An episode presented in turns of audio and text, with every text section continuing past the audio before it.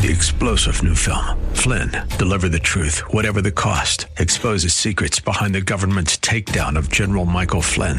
Flynn knew what the intel world had been up to. He ordered the first audit of the use of contractors. This set off alarm bells. He told the truth. He was the most dangerous person for Donald Trump to hire. They had to get rid of Flynn.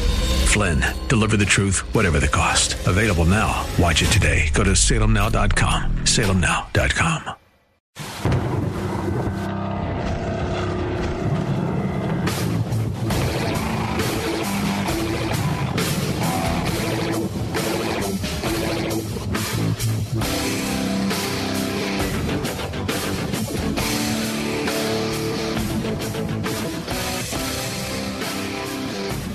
Welcome, everyone, to another episode of In the Eye of the Hurricane with head coach Yusuf Shakir. I'm your host, Chad Choate. Thank you for joining us this week again and every week as we talk Manatee Hurricane football.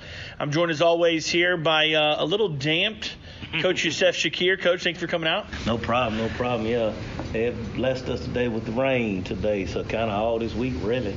Yesterday was burning up, steaming. Yep, yep. Monday it was raining, so we just off and on. Off Stayed and on. overcast most of the day today, so Yeah. gave the guys a little reprieve there. But the grass will be green on Friday. So uh, let's jump into uh, talking about last week, uh, our win versus um, uh, Coconut Creek.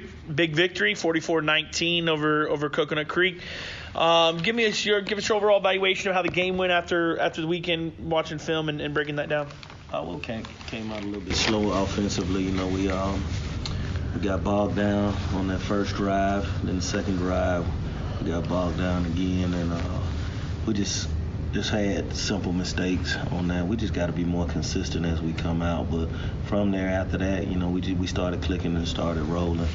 Uh, but they're good though. Now, don't don't that's that's probably you know outside of Lakeland, probably the the best defensive line you know we've seen this season. So uh, they're very good. They're very talented. You know, have two Division One kids up front on the defensive defensive line, and um, you know, anytime your defense the defense gives you basically a heavy dosage of man, you know, there's not a lot of open windows in the passing game. So uh, we just had to get settled down and, and had to get comfortable. Uh, but the defense played well early on. You know, besides the you know, the, the we, we, yeah mix up on the coverage on the first touchdown uh, between the kids. But other than that, though, I think we kind of held them in check. And uh, special teams wise, we were controlling the field position, so I felt good about that uh, going into it. And, and really, I knew the offense would get going, uh, especially you know with the running game. And we would once we got going, especially we were able to get the running backs really.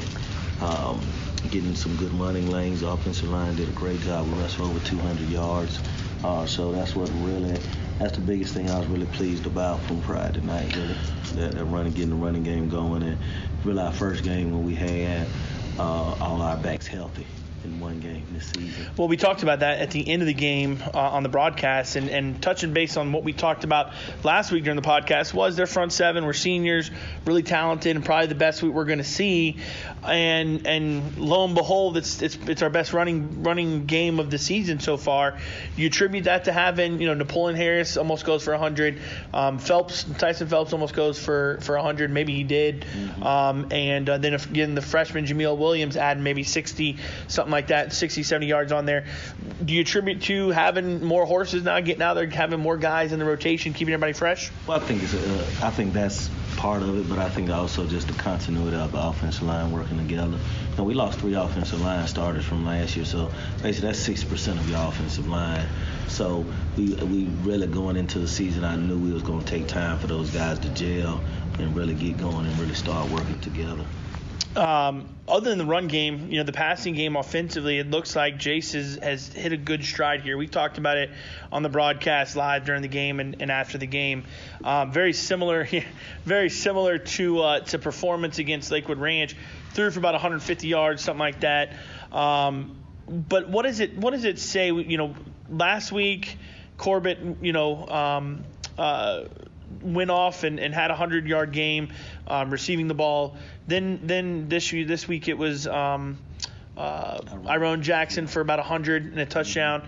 What is it? How does that help when you've got two different receivers that that Jace feels like he can rely on? And to be honest with you, I think Jaleel could too if he had a chance, and and other receivers as well. But what does it mean to for him uh, confidence wise to know that he's got a couple guys back there that are going to do big things like that? Well, I think the biggest thing is that he was able to run the ball, so he has security inside of that, and then that changes the coverages and, and what you can see. You're gonna get some one-on-one matchups because people are going to try to add that eighth and ninth guy into the box when we can run successfully. Then when we throw successfully, have to pull one of those guys back out of the box. Uh, and the thing that I enjoy about it the most really is that we have two playmakers, uh, one on each side of the ball. Then we have Jaleel work in the middle of the field uh, with his quickness and his explosiveness. So I think now you have to defend all parts of the field, and that's what makes the offense really special and really can improve and get better and and and even talk a little more about that. I saw that this week it looked like, and, and maybe this was in weeks past, and, and I just didn't didn't realize it, but it looked like we're putting um, not only um, Jaden Corbett, but also some Into slots, different positions rather than just the X or just the Y, and really being able to stress, put some stress on the defense, especially. Yeah, we've always tried to. We all try to move our guys around in different places, so then you basically can't, you know, set a defense or set a coverage up to really kind of high low or bracket those guys in any kind of way. I like seeing Jaden in the in, in, the slot because he's going to be on a linebacker that's probably not as athletic as him, and um, and and with his size and length, I think he's he's extremely dangerous. As as is uh, Iron and Jaleel and all of them once they get the ball in their hands. Defensively, um, we did a pretty good job getting pressure on the quarterback. That was a big thing coming in that I saw from Coconut Creek. The offense obviously ran through the quarterback. He was the leading rusher, obviously leading passer. I, I don't know what he got rushing wise, but didn't seem too much. Seemed like we bottled up those big plays. Um, that he really didn't have any time to really scramble and make a big play, or even on the zone reads and that sort of thing make a big play. What was that attributed to defensively um, for us to stop him? I think the kids did a great job of understanding their formations and, and how they try to attack you out of their formations. So I think the kids did a great job of lining up correctly and executing their responsibility. And I think the defensive line did a good job because they were very good in pass blocking. They were big up front now. You know, yeah. Some guys were bigger than what I thought when I, I knew they were big, but just to see them in person, they were a lot bigger. Uh, with that. And so I thought our kids did a great job up front using their hands and really becoming active and trying to reset that line of scrimmage. Is there anything, um, you know, as we're kind of hitting the middle of the season now, hitting to that home stretch, um, with with four games left in the season. Anything you're tweaking offense, you know, I mean not offense, but just practice wise, routine wise, do you kind of get in that lull of it, it's it's almost monotonous to maybe change some things up during practice or anything during preparation? Or are you one of those we're sticking to our preparation, you know, they got uh, us here? I, I think you always have to evolve, and I think the the teaching component you just want to show the progression of things and show them how doing some of these small things that we do every single day improve. Uh, it's a, I actually watched a video the other day. Uh, Gregg Popovich, you know the NBA is in training camp right now, and he was just he was talking about with his team. You know, never get bored with doing the basics. You know, never get bored with doing the fundamentals. Because he was talking about as the season gets on, you know, people start to get try to lax and get comfortable with some of those small things. So he said if you always make those things an emphasis early on, you know that they, that they get excited about the basics and the fundamentals of those things. Because usually when a team loses, you know, oh we got to get back to the fundamentals, we got to the basics. So I just always felt as a head coach just never get away from them. You know, just walk, just just practice those things and just just show them how important they are. Because kids, you know, it is like I said, it is a monotony. That's just natural for sure. people. Uh, but I just think when you emphasize and you show them the importance of it and, and how they've been succeeding off of it and doing those things, I think that reinvigorates them and keeps one of them to continually doing it at a high level. Tell me a little bit about, uh, you know, today's Wednesday, so the Wednesday practice. Um, it seemed, and, and I know every Wednesday it's like this. Tell for the folks that can't come out to practice and see Wednesdays, what is it? Uh, the the period towards the end, we, we do some some situational periods. I'm assuming. What are situational periods do you do, and why do you feel like that's that's something that's that's good for practice for our guys? Well, at the end uh, on on Wednesdays we practice goal line, and we try to be very intense with it. Uh, and then after that we go right into two minutes. So basically, uh, after we finish our, our scale period and our team period, we do a lot of goal line and, and going in period. That's kind of on Wednesdays. We want to make sure we emphasize, you know, we must eliminate scores on defense and on offense. We want to be able to score the ball. So we practice those red zones and those situational times during that period. And then we try to get them very tired before we go to two minute because the fact that that's where it is at of the game. You're going to be tired, and this is the moment where you have to make sure that you execute and do those details correctly. Uh, then, of course, we do pressure kicks too uh, after that, and we do what we call the final four, uh, where we have to basically it's four. Final four is basically four perfect plays at the end of the game that, that we know, and that these are the these practices, this is how we practice, and this is what we do, and, and it's basically what Wednesday is is basically almost a dress rehearsal for Friday. So your kids know and understand every situation we're going to be in and every tight situation, what we're going to call, how we're going to call it. And because we want to be second nature when it becomes Friday night. Talk about that perfect kick. I love I love watching the perfect kick. Um, you know, it's just the place kicker and the holder and the snapper out there, I think, Yeah. and um, the whole team's around them, Yeah. and uh, you know they're able to pretty much do whatever they want Mm-hmm. to to those three guys: spray water, yell, scream, whatever. Um, what what is that? I mean, in your years past, how, how does that help? You know, getting it, and we'll talk to to. Um, your assistant coach, uh, Coach Schultes, later on about it too. How does it help the, the kicker really become not only the kicker but the snapper and the holder to be able to drown out everything else on Friday? Like you said, Bert, just just drown out, you know, eliminate the noise and just and just focus on your task at hand. And because in, and in that moment, it's at the end of the day, they're tired. Everybody's relying on them to be successful, and that's what we want in those pressure situations. That those kids just focus out and just just focus on the details that matter. And when they do those things, everything is good. All right, well, uh, that's it for covering uh, last week's Coconut Creek game. Don't go anywhere. We'll be right back after these quick uh, messages uh, from the station. And you're listening to In the Eye of the Hurricane with head coach Yusuf Shakir.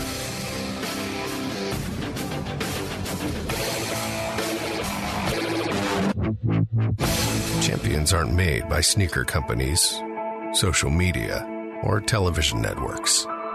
Champions are forged by Florida's merciless summer sun. One more sprint ran in the sand, one more set of bench presses, and one more hour of rep after rep after rep until perfection is reached and character is made rock solid. Coming soon, the Hurricane Champions Foundation will provide the resources needed to cover the cost of special projects and gear needed to ensure that our hurricane athletes participating in all sports have the resources and opportunities they need to match the size of their hearts and the depth of their dedication. The Hurricane Champions Foundation, supporting Manatee High School athletics, where champions are made. Details coming soon.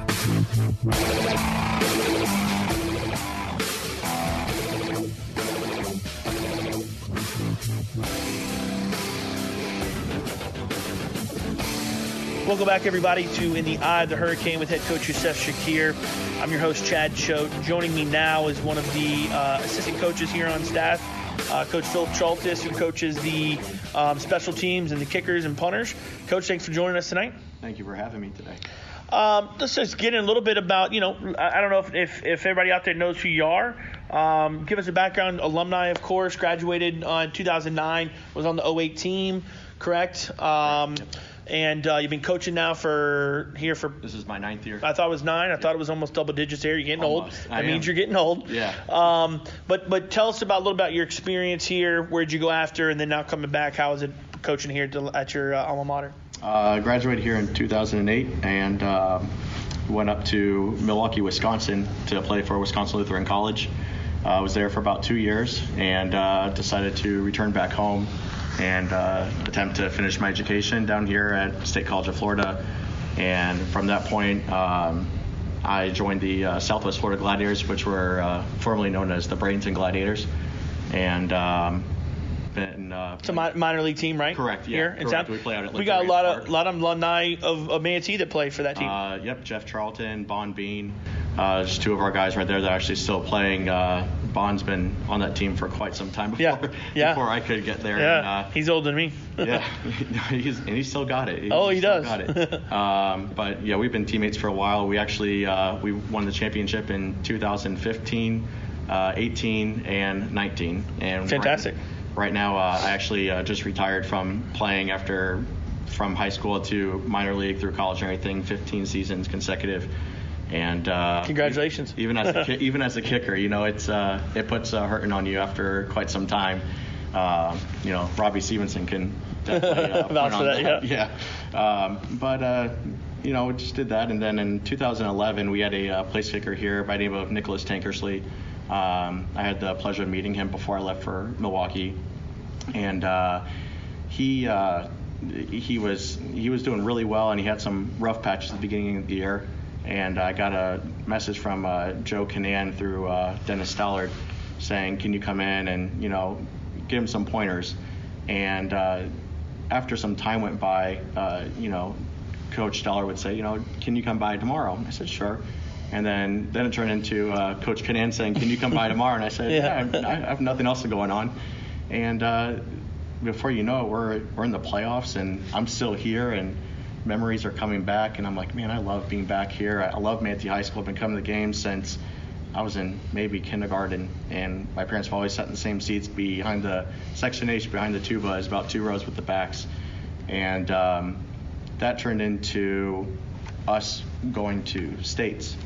And um, originally, I wasn't going to go, and um, one of the assistant trainers uh, came in, or um, not trainers, I'm sorry, the, who assists uh, Dennis with all the equip, equipment manager. Yeah. Um, Pat, he had a thing going on at State College of Florida for his education, and he said, "Do you want to go to state championship game with the team? I can't go." And I, I always think about Pat every single time when uh, Bright House, which now is Spectrum, they would show the game on TV. I always thought about Pat every single year, so I thank him from the bottom of my heart, and um, got to go and experience something as great as that game was. Yeah. You know, shutting out uh, that game, and it was it was fantastic. So um, here we are, nine years later. Yeah. And Goes uh, by quick, doesn't it? it, it went by really quick. I mean, I was just talking to one of our photographers from Friday night, and um, I was listing off probably a good number of kickers we've gone through in the past. And uh, Billy was just shocked. You know, he said, "You're starting to sound like an old coach. You're starting to name everybody from 2011 until now." And um, it was great. It's been a blessing. It really has been. I'm very thankful for um, not only uh, Coach Stallard and Coach Kinnan getting me started, but you know, uh, Coach Booth coming through here, um, you know, and then Coach Shakir coming in. Every opportunity when a new coach comes in as a as a volunteer, you get nervous in the off time if they're going to let you go. or Sure. They want to trim back a little bit. And um, just been very thankful, and you know, Manatee County and everything, letting volunteer coaches come in still and you know help out with football programs. Good. Uh, that, that's good. So it's it's always you know when you have the alumni come back to coach, it's always it's always better because you're, we're locked into that tradition. You know, and I say we obviously as alumni myself, and um, it was my dream to, to coach at Manatee, and um, and so I love being a part of whatever I, I can do and the broadcast and stuff. So I, I know your sentiment for sure. So let's talk a little bit about about kickers kickers are really a different breed and, and I mean that in a good way. I mean that in a good way. no, it's true. um, and tell me a little bit about just the art of, of coaching kicking. Um, obviously, there's technique in it, but is there also there's also got to be some psychological um, coaching in there as well. So just just tell us your philosophy on coaching coaching the kickers up, kickers Well- and punters. When I say kickers, Well, um, you know, with what we were talking with Coach uh, early on, and um, it has a lot to do with from who we're playing. Um, do you play another sport? Do you play soccer? Do you golf? I, I used a lot with uh, Andrew Zink, who came through here. Um, you know, it, it just you have to really think about other sports. You know, from what the pros do, and we try to encourage our guys, especially kickers, to um, watch NCAA football. Um, you know, turn on your TV to um, a high school game that's on that is really has a good crowd, like St. Francis and uh, so on and so forth. You know, and we just say, you know, in your head, you have to imagine that our stands are packed, and you have to tune out every single thing. It is for the holder, it is between you and the snapper. For the kicker, it's between you and the holder. For the punter, it's between you and the snapper, and that's it. You know, we've had tremendous crowds here in the past. I believe um, in 2009 when I was up in Milwaukee, um, the year we ended up being St. Thomas Aquinas. Yeah. I mean, that was that was a ridiculous amount of people. I mean, and, and I was here in 06 when we played St. Thomas, and um, I remember looking at uh, Spencer Hodges, and uh, I looked at him as he getting ready to walk out the goalpost, and I said, Spencer, I'm nervous. And he looked at me and grabbed me by the jersey, and he said, You need to calm down. Okay, it'll be fine. I got you. I'll block for you. You got this. And uh, so we we reminisce about little things like that in the past. So, for example, when we play the tune-out stuff, when we played Lakeland, when we were supposed to schedule, we were supposed to play them. I believe it was two years ago. We got rained out here, and last year when we went over to uh, Lakeland, and then this year, it's um, it's Charles, we call him Tuna, our snapper. Um, you know, on the field, and we have Nicholas and we have Axel, and I'm yelling top of my lungs. You think the kids are in trouble? And I said, you got to tune me out. And I'm just, I'm yelling at them. I'm telling them things that the other team's going to say, especially, Sure. you know, the Dreadnaughts, very, very uh, confident group of guys, especially as of late. And um, they want to get in the kicker's head. So I try to help them drain it out. If Axel misses a kick, I say, well, what got you? He'll say, oh, coach, you took two steps forward towards me. So we work on Yeah. we work on little things like that. I put scenarios in their head. Um, you know, we, we work on them on sideline drills. You know, I me and Coach Stahl would tell them to go to the sideline, and we can be on the far hash. We can give them 10 seconds to run out to the field because, I mean, you've been in games like it. I've been in games like it. You have to get out there. Sure. You know, and as Manatee, we're known as a very very fast team over here. So we uh, we work on little things like that. You know.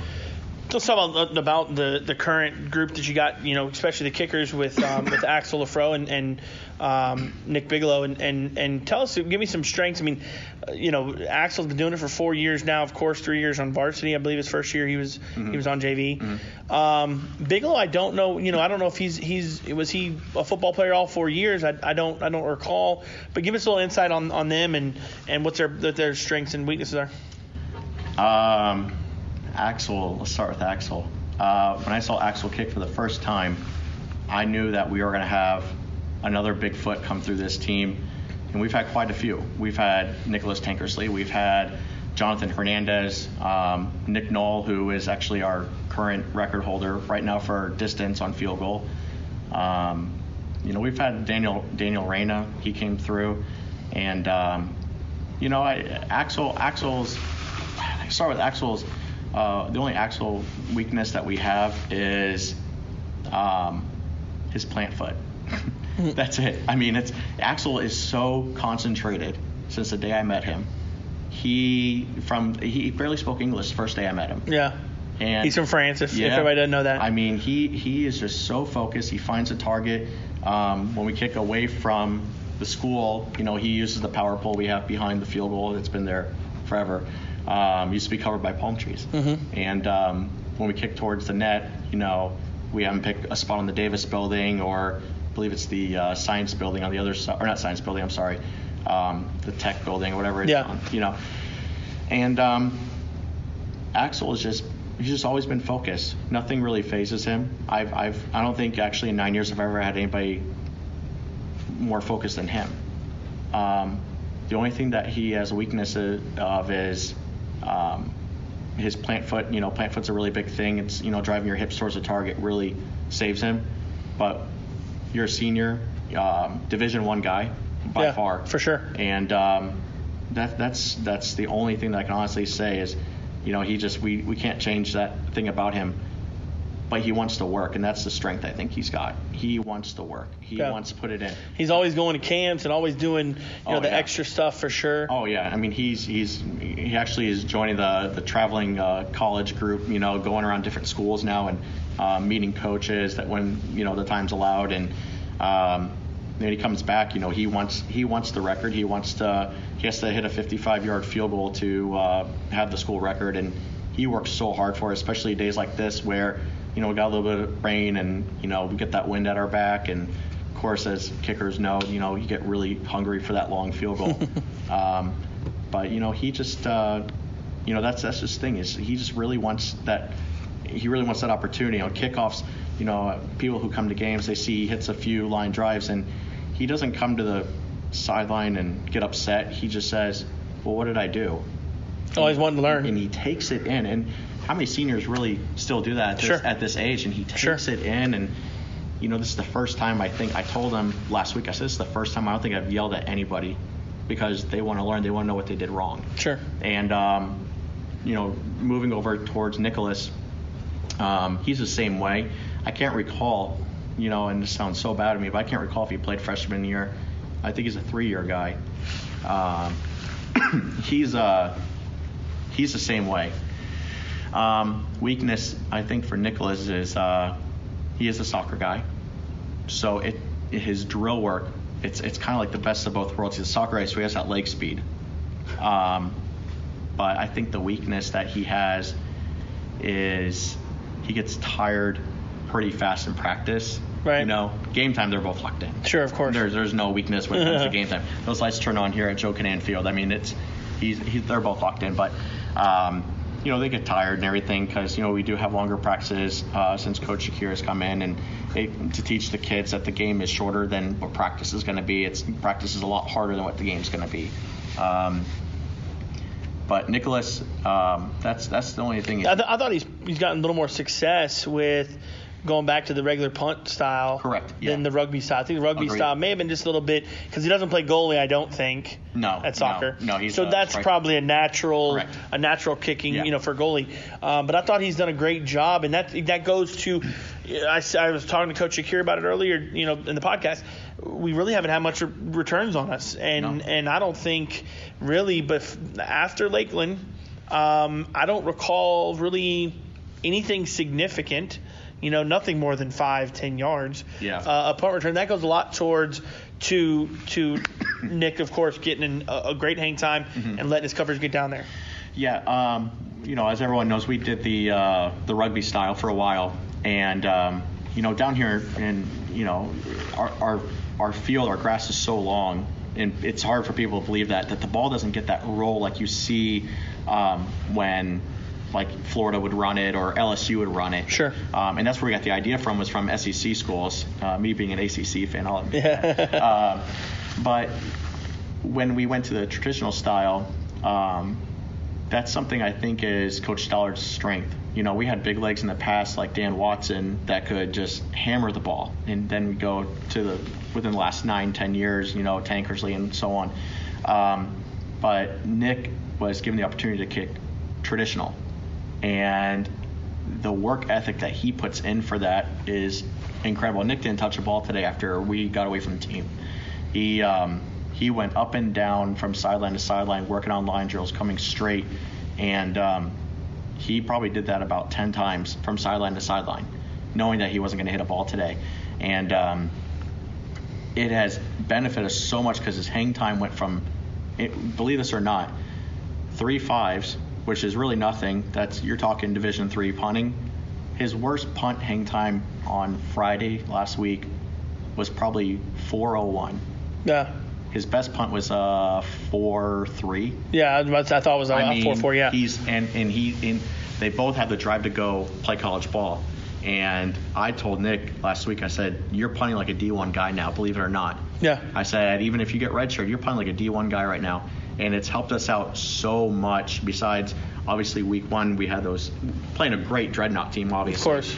But just the, the fact that our, it's giving our guys so much time to get downfield, get past the guys that are trying to block them, and just get in the returner's face. Yeah. It's just unreal. Yeah, no, it's- come a, long way. it's been it's been huge, and it's something that we've that we definitely noticed after you know we made that change, and it's something we've talked about um, on the broadcast many times, and you know especially with something we we, we hold pretty um, pretty high here at Manatee. We've we've had great kickers, great punters, and and of course return guys and things like that, and so we expect nothing more than, than that from from this Friday and, and the rest of the the year. So thanks for coming out, Coach, and, and joining us on the podcast. Don't go anywhere. We'll be right back after this quick break with more of In the Eye of the Hurricane with head coach Yusuf Shakir.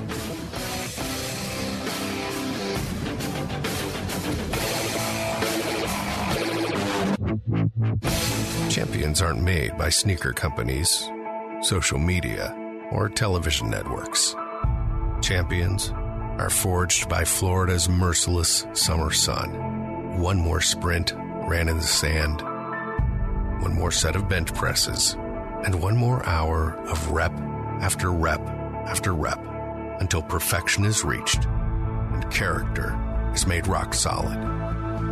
Coming soon, the Hurricane Champions Foundation will provide the resources needed to cover the cost of special projects and gear needed to ensure that our hurricane athletes, participating in all sports, have the resources and opportunities they need to match the size of their hearts and the depth of their dedication. The Hurricane Champions Foundation, supporting Manatee High School athletics, where champions are made. Details coming soon.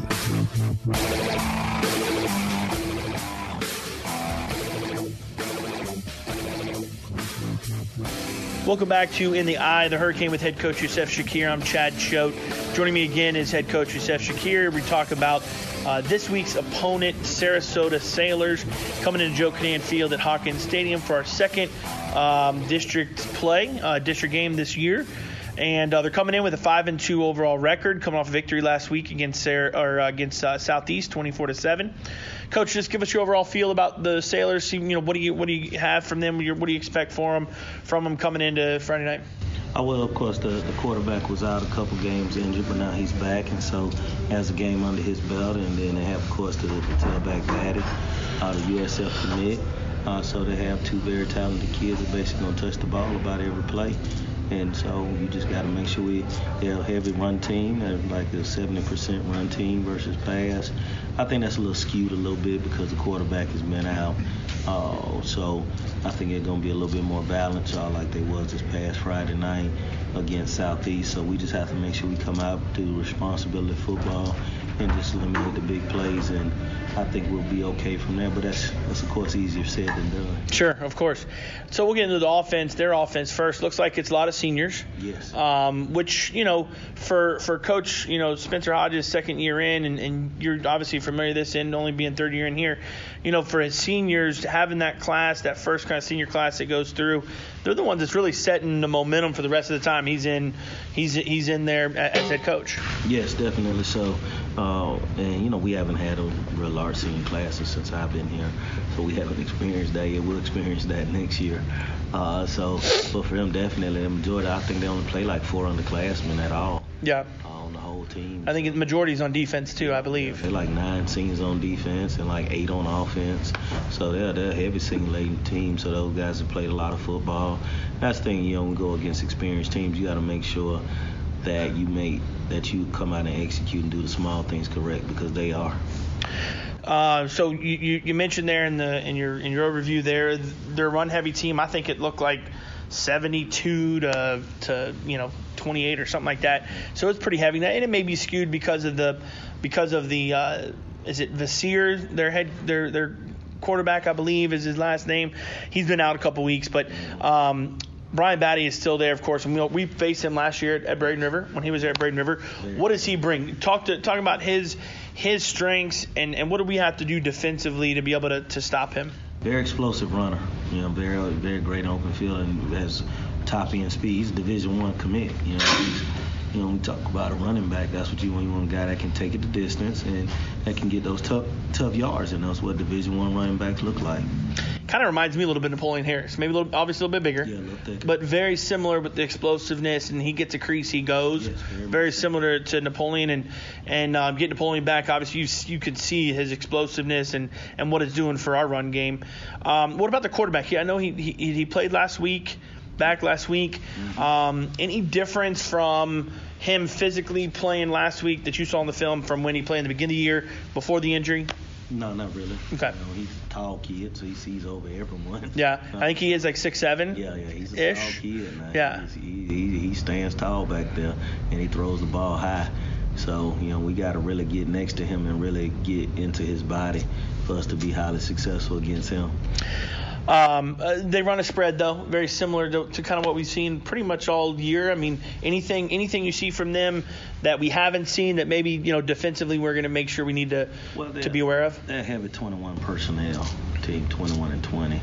Uh, so in that 21 personnel, they try to do a couple things with the wing of what they, some people call the nub back. Uh, which is a big kid. You know, he's about 6'2", 6'3", about 220, 230, so he kind of leads in there for that for their tailback. So they really try to dominate you at the point of attack uh, inside of their run game, and they do some counter. Uh, some inside zone and some ISO off of those things. So they really have an inside. Then they try to RPO off of it too, off the edge. And you know the, the quarterback it's easy for him to RPO because he's so tall. He can see everything. Yeah, he Yeah. sees everything, so he, he can really get those throws out. Like as compared to the kid last week, Coconut Creek, you know, he was trying to do some RPO, but he wasn't as tall, and he had a lot of his and his linemen were. So that's why a lot of his balls were ending up high because he had to get it over that first level. But this kid is throwing down, so it's a whole totally different aspect to it. Um, defensively for the Sailors, like you said, they've got about eight or nine seniors starting there, and it seems to me, um, especially from statistics, and you know, statistics are who you play as well. um, looks like they've got about 14 sacks, about 65 or 63 tackles for loss. That tells me a lot of pressure, a lot of guys getting across the line of scrimmage, making plays in the backfield. Um, is that something you see from them defensively? And, and on the flip side, how do we prepare for that as an offensive unit? I think the front four is very active up front. Uh, and the linebackers play downhill. Uh, they really play on the other side of the line of scrimmage, and so that's really because they really play a lot of two shell and some three cloud. So uh, their real secondary really isn't highly over involved. Their, their, their box guys, their front seven really try to control everything in there. They try to control you with that aspect. So those guys have to be downhill, have to be on the other side of the line of scrimmage. Uh, I know, you know, we've we've seemed to not have a whole lot of great success running the ball uh, against teams that like to blitz and do those run blitzes. Last week, I really didn't see too much of Coconut Creek blitzing um, a whole lot. What, what do you see from Sarasota? They going to go back to maybe seeing film where, where we got guys, you know, they're coming in through A gaps, B gaps, clogging holes, Yeah. or you think they're going to kind of hold back and, and I think that's what everybody's going to do, do to against us, to be honest with you, uh, and try to make us one-dimensional. Um, also in the scouting report, I read, you know, you talk about special teams. They've got a couple great returners. I think I think Brian Batty is one of them. I don't know who the other one is. He's a track kid. Okay. Super fast. Okay. Um, I think he plays a little bit of wide receiver and DB, if I'm not mistaken. Um, what do you see from them? Is it is it just their skill? Is it is it a scheme that they do? Skill. Yeah. That's good. Yeah, yeah. When you got the guys, you got the guys. Um, what do we got to do on, on our side? I think I think our special teams has been great past couple weeks. Uh, one with I mean I don't know. I don't know how I don't know what our punt return yards are um, against us. You know, I, I don't think they're very good. uh, Bigelow's done a great job in that. Um, so, what do you see from our special teams that maybe gives us a leg up on on them? I know I know you said we, we could be expecting maybe some returns stuff like that. Yeah, uh, those guys are, very special, and for us, we just have to play with great technique and great effort. Uh, I think that's all special teams is really just great technique and great effort, and our kids and our kids really take pride in it, and we just have to continue doing that and continue pushing those things. So last thing I want to touch base just on you know first rankings came out of uh, for playoffs. You know, look, look, I'm on the other side of the mic now, so I'm allowed to talk about some of this stuff that when you're coaching you didn't necessarily want to talk about until it was there. But we saw obviously you know the significance of who you schedule and also who your opponent schedules, which is a little different thinking. So, I mean, what is it really to be able to see now what this formula looks like? It's the first time we've seen it. And we got a ways to go before it all gets sorted out. And we don't need to talk about where we're at and where's anyone else at. But what does it really say to, and we've already talked about your philosophy of scheduling good opponents, but not only just to see where you're at, but also for this point system? Uh, yeah, be honest with you, I, I just, I, me personally, I kind of just focus on the whole, just win on the field and win your district games and, and play tough opponents and just keep getting better every week. Uh, it, it is paying off, you know. I got a lot of interesting texts last night. Oh, I'm sure. Some other coaching. Cross the river, I know. Yeah, well, not, not from there. Oh, okay. Not just people throughout the state of Yeah. Florida. You know, I used to be on a couple of those committees, uh, and so a couple of those guys was just, you know, trying to find some insight into some things. Uh, so it was very interesting. It- It's definitely sparked some conversation. Yeah. Uh, especially, you know, because uh, some people, there's some people out some dominant teams out there that's, you know, that's really ranked real low Yeah. uh, which is, I, you know, I, I think that's the. And one thing that's interesting about it is, you know, the opponent's record for this year. You never know what's going to happen with another team. You know, you can just kind of schedule them off what they've Sure. done before. Injuries can exactly. Major cause a huge issue. team, Yeah. You know, if a team has a big time quarterback and he gets hurt, and let's say oh they have a big time running back, he gets hurt, you know, that season can easily bottom out, and you just don't know how that goes. And so, it's interesting. Yeah, it'll be interesting, no doubt. And uh, this is probably a lot of the reason why they did it. They did it probably to get some interest going and get some peak. You know, who knows? Um, but uh, but it, but it'll be it'll be good. Look, the bottom line is you win your district games, you win all of them. It don't matter about the Yep. points. At the end of the day, you'll be top four and you'll you'll be a district champ. Uh, before we go and end it, I want to I want to give a shout out to to reunion this weekend, 1989 Yes. state championship team, 2009 you know state finalist team coming back. When those guys come back and they're able to, and, and you may be able to get some guys at practice, maybe during the week and, and maybe even tomorrow as they come into town or what- whatnot. What is that? What, what does that really truly be? I mean, you've been in product programs probably. You brought brought uh, reunions back like this at Lincoln and stuff. What what does it do to the current players um, as far as bringing those guys back and, and letting them know about that tradition and, and that sort of thing? Well, I think it gives the present kids another level of appreciation because you can talk about things, you can have banners and things, but until they really hear the emotion in guys' voice and how they talk about it and how they feel about it and how it has adjusted and changed their lives, then they have a totally different respect for putting on that jersey. That's why alumni is so important to have inside of your program and have around your program and have coming back to your program.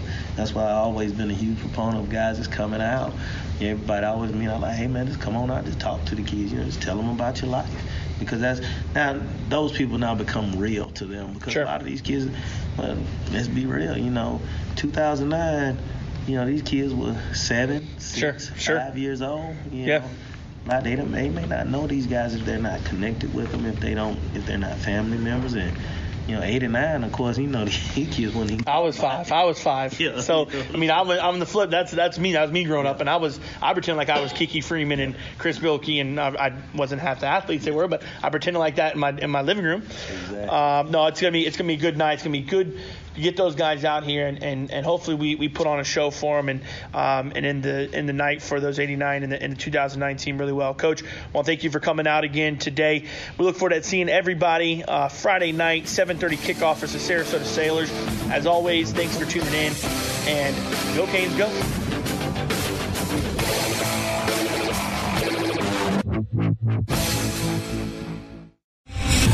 Star general Michael J. Flynn, head of the Pentagon Intelligence Agency, knew all the government's dirty secrets. He was one of the most respected generals in the military. Flynn knew what the intel world had been up to. He understood its funding. He ordered the first audit of the use of contractors. This set off alarm bells. The explosive new documentary, Flynn, Deliver the Truth, Whatever the Cost, and covers the facts behind this scandal. Flynn told the truth. He was the most dangerous person for Donald Trump to hire. I find out the worst enemy that I'm going to face in my life is right here in America. They took my assessment and they wanted me to change it. And I was like, I'm not changing it. They had to get rid of Flynn. With in depth interviews, archival footage, and never before seen personal records of the man behind the headlines. I just felt like I was drowning. Flynn, Deliver the Truth, Whatever the Cost. Available now. Watch it today. Go to salemnow.com. Salemnow.com.